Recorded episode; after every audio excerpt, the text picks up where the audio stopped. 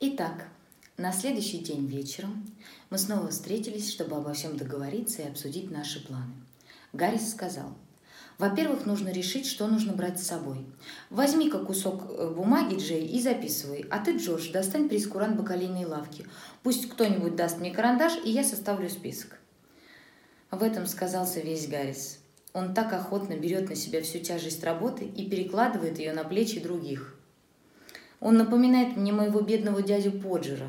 Вам в жизни не приходилось видеть в доме такой суматохи, как когда дядя Поджер брался сделать какое-нибудь полезное дело. Положим, от трюмочника привезли картину и поставили в столовую в ожидании, пока ее повесят. Тетя Поджер спрашивает, что с ней делать. Дядя Поджер говорит, предоставьте это мне, пусть никто из вас об этом не беспокоится, я все сделаю сам. Потом он снимает пиджак и принимается за работу. Он посылает горничную купить гвоздей на 6 пенсов и шлет ей вдогонку одного из мальчиков, чтобы сказать ей, какой взять размер. Начиная с этой минуты, он постепенно забрегает в работу весь дом. «Принеси ко мне молоток, Уилл!» – кричит он. «А ты, Том, подай линейку. Мне понадобится стремянка и табуретку, пожалуйста, тоже захватите. Джим! Джим! Сбегай как мистеру Гокзлу и скажи ему, папа вам кланяется и надеется, что нога у вас лучше, и просит вас одолжить ваш ватерпас. А ты, Мария, никуда не уходи, мне будет нужен кто-нибудь, чтобы подержать свечку. Когда горничная воротится, ей придется выйти еще раз и купить бечевки. Том! Где Том? Поди сюда. Ты мне понадобишься, чтобы подать мне картину. Он поднимает картину и роняет ее. Картина вылетает из рамы, дядя Поджер хочет спасти стекло, и стекло врезается ему в руку. Он бегает по комнате и ищет свой носовой платок. Он не может найти его, так как платок лежит в кармане пиджака, который он снял, а он не помнит, куда дел пиджак. Домочадцы перестают искать инструменты и начинают искать пиджак. Дядя Поджер мечется по комнате и всем мешает. Неужели никто во всем доме не знает, где мой пиджак? Вот честное слово, я никогда еще не встречал таких людей. Вас шесть человек, и вы не можете найти пиджак, который я снял пять минут тому назад? Эх вы... Тут он поднимается и видит, что все время сидел на своем пиджаке. «Ладно, можете больше не искать», — кричит он. «Я уже нашел его. Рассчитывать на то, что вы что-нибудь найдете, все равно, что просить об этом кошку». Ему перевязывают палец, достают другое стекло и приносят инструменты, стремянку, табуретку и свечу.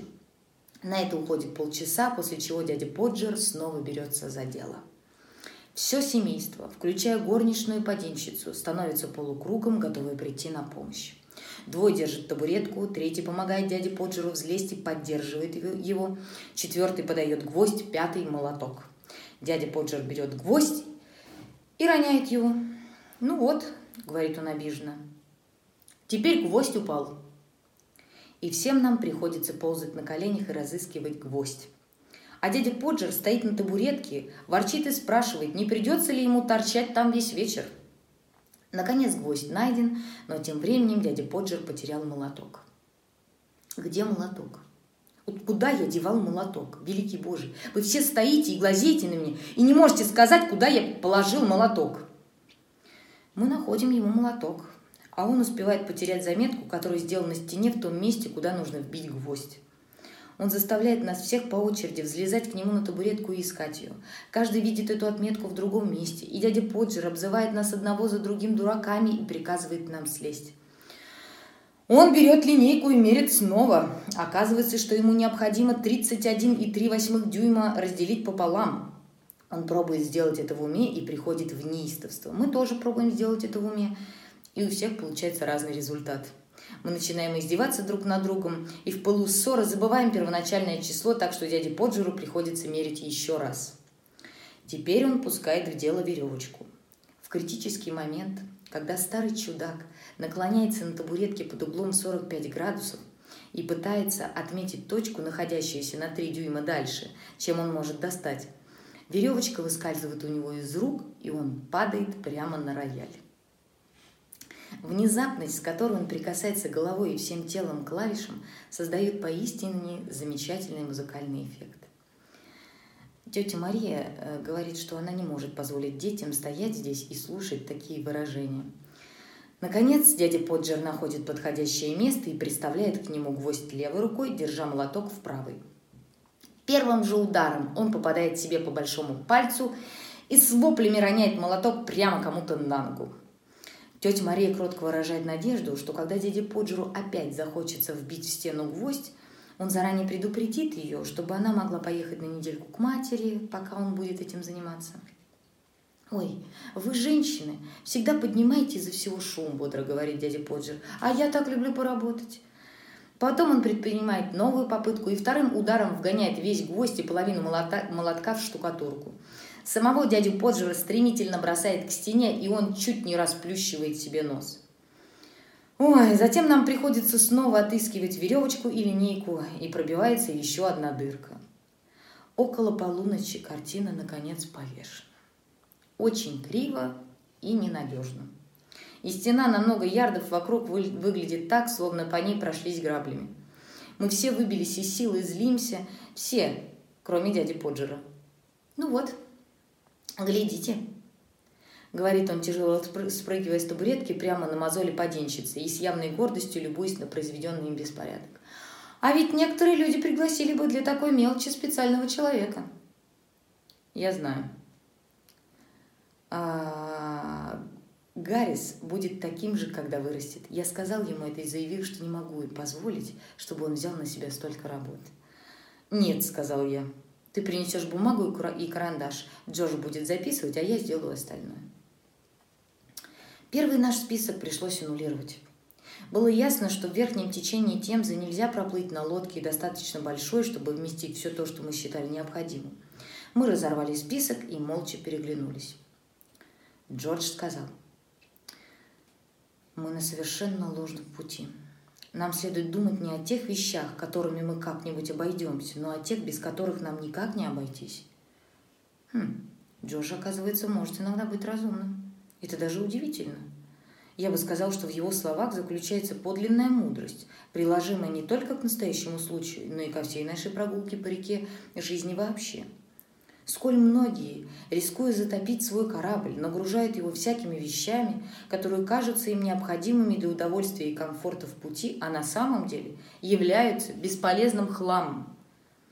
Как они загромождают свое утлое суденышко по самые мачты, дорогими платьями и огромными домами, бесполезными слугами и множеством светских друзей, которые ни во что их не ставят и которые сами они, которых сами они не ценят – дорогостоящими увеселениями, которые никого не веселят, условностями и модами, притворством и тщеславием, и самый грузный и нелепый хлам – страх, как бы сосед чего не увидел. Роскошью, приводящей к пресыщению, удовольствиями, которые через день надоедают, бессмысленной пышностью, которая, как в одни он и железный венец преступников, наливает кровью наболевший лоб и доводит до обморока того, кто его носит. Хлам! Все хлам! Выбросьте его за борт! Это из-за него так тяжело вести лодку, что грибцы вот-вот свалятся замертво. Это он делает судно таким громоздким и неустойчивым. Вы не знаете ни минуты отдыха от тревог и беспокойств. Не имеете ни минуты досуга, чтобы отдаться мечтательному безделью. У вас нет времени полюбоваться игрой теней, скользящих по поверхности реки солнечными бликами на воде, высокими деревьями на берегу, глядящими на собственное свое отражение, золотом и зеленью лесов, лилиями белыми и желтыми, темным колышущимся тростником, осокой и трышником и синими незабудками.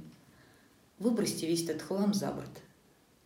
Пусть ваша жизненная ладья будет легка и несет лишь то, что необходимо. Уютный дом, простые удовольствия, двух-трех друзей, достойных называться друзьями – того, кто вас любит и кого вы любите, кошку, собаку, несколько трубок, сколько нужно еды и одежды и немножко больше, чем нужно, напитков. Ибо жажда опасная вещь. Вы увидите, что тогда лодка пойдет свободно и не так легко опрокинется, а если и опрокинется, неважно, неважно. Простой хороший товар не боится воды – у вас будет время не только поработать, но и подумать. Будет время, чтобы упиваться солнцем жизни и слушать иолову музыку, которую божественный ветерок извлекает из струн нашего сердца. Будет время... И, извините, пожалуйста, я совсем забыл. Бур. Итак, мы предоставили список Джорджу, и он принялся за работу. «Палатки мы не возьмем», — сказал Джордж. «У нас будет лодка с навесом. Это гораздо проще и к тому же удобней. Мы нашли, что это хорошая мысль и приняли ее, не знаю, Видели ли вы когда-нибудь штуку, которую я имею в виду? По всей длине лодки укрепляются железные воротца, на них натягивают брезент и привязывают его со всех сторон от кормы до носа так, что лодка превращается в маленький домик. В нем очень уютно, хотя и души, э, душновато, но все ведь имеет свои теневые стороны, как сказал человек, у которого умерла теща, когда от него потребовали денег на похороны. Джордж сказал, что в таком случае нам нужно взять каждому по пледу, одну лампу, головную щетку и гребень на троих, зубную щетку по одной на каждого, умывальную чашку, зубной порошок, бритвенные принадлежности. Не правда не э, похоже на упражнение из учебника французского языка? И пару больших купальных полотенец. Я заметил, что люди всегда делают колоссальные приготовления к купанию, когда собираются ехать куда-нибудь поближе к воде, но не очень много купаются, приехав на место. То же самое происходит, когда едешь на море. Обдумывая свои планы в Лондоне, я неизменно решаю, что буду вставать и окунаться перед завтраком, и благоговейно укладываю в чемодан трусы и купальное полотенце. Я всегда покупаю красные трусы. Ну, я нравлюсь себе в красных трусах. Они очень идут к моему цвету лица, но оказавшись на берегу моря, я почему-то не чувствую больше такой потребности в утреннем купании, какую чувствовала в городе. Я испытываю скорее желание как можно дольше оставаться в постели, а потом сойти вниз и позавтракать. Однако один раз добродетель восторжествовал. Я встал в шесть часов, наполовину оделся и, захватив трусы и полотенце, меланхолически побрел к морю. Но купание не доставило мне радости. Когда я рано утром иду купаться – мне кажется, что для меня нарочно приберегли какой-то особенно резкий восточный ветер. Выкопали и положили сверху все треугольные камушки, заострили концы скал, а чтобы я не заметил, прикрыли их песком. Море же увели на две мили, так что мне приходится, дрожа от холода и кутаясь собственные руки, долго ковылять по глубине в 6 дюймов. А когда я собираюсь до моря, оно ведет себя грубо и совершенно оскорбительно. Сначала большая волна приподнимает меня и, еле, и, и возможно, без церемонии бросает в сидячем положением на скалу, которую поставили здесь специально для меня. Не успеваю я вскрикнуть ух и сообразить, что случилось, как волна возвращается и уносит меня на середину океана. Я отчаянно бью руками, порываясь к берегу, спрашиваю себя, увижу ли я еще родной дом и друзей, и сожалею, что в детстве так жестоко дразнил мою младшую сестру. Но в тот самый момент, когда я теряю всякую надежду, волна вдруг уходит, а я остаюсь распластанным на песке точно медуза. Я поднимаюсь, оглядываюсь и вижу, что боролся за свою жизнь на глубине в два фута. Я ковыляю назад, одеваюсь и иду домой – где мне приходится делать вид, что купание мне понравилось. В настоящем случае мы все рассуждали так, словно собирались каждое утро подолгу купаться.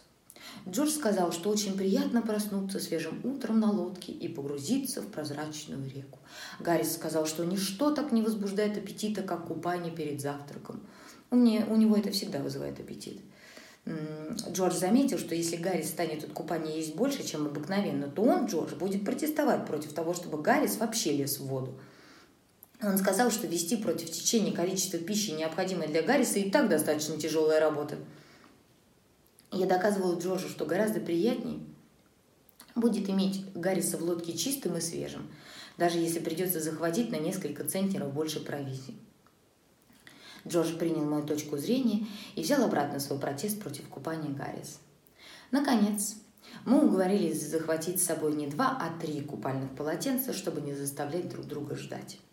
Что касается платья, то Джордж сказал, что двух фланелевых костюмов будет достаточно, так как мы сами можем стирать их в реке, когда они запачкаются.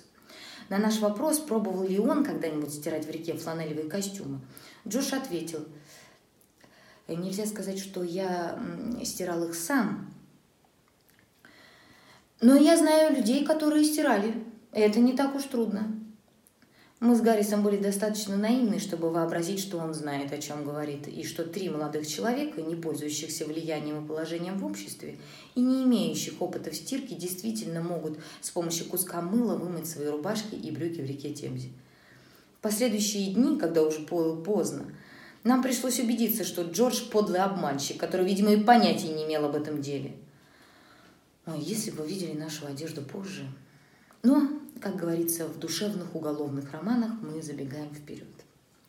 Джордж уговорил нас взять с собой смену нижнего белья и достаточное количество носков на тот случай, если мы опрокинемся и потребуется переодеться, а также побольше носовых платков, которые пригодятся, чтобы вытирать разные вещи и кожные башмаки вдобавок к резиновым туфлям. Они нам понадобятся, если мы перевернемся.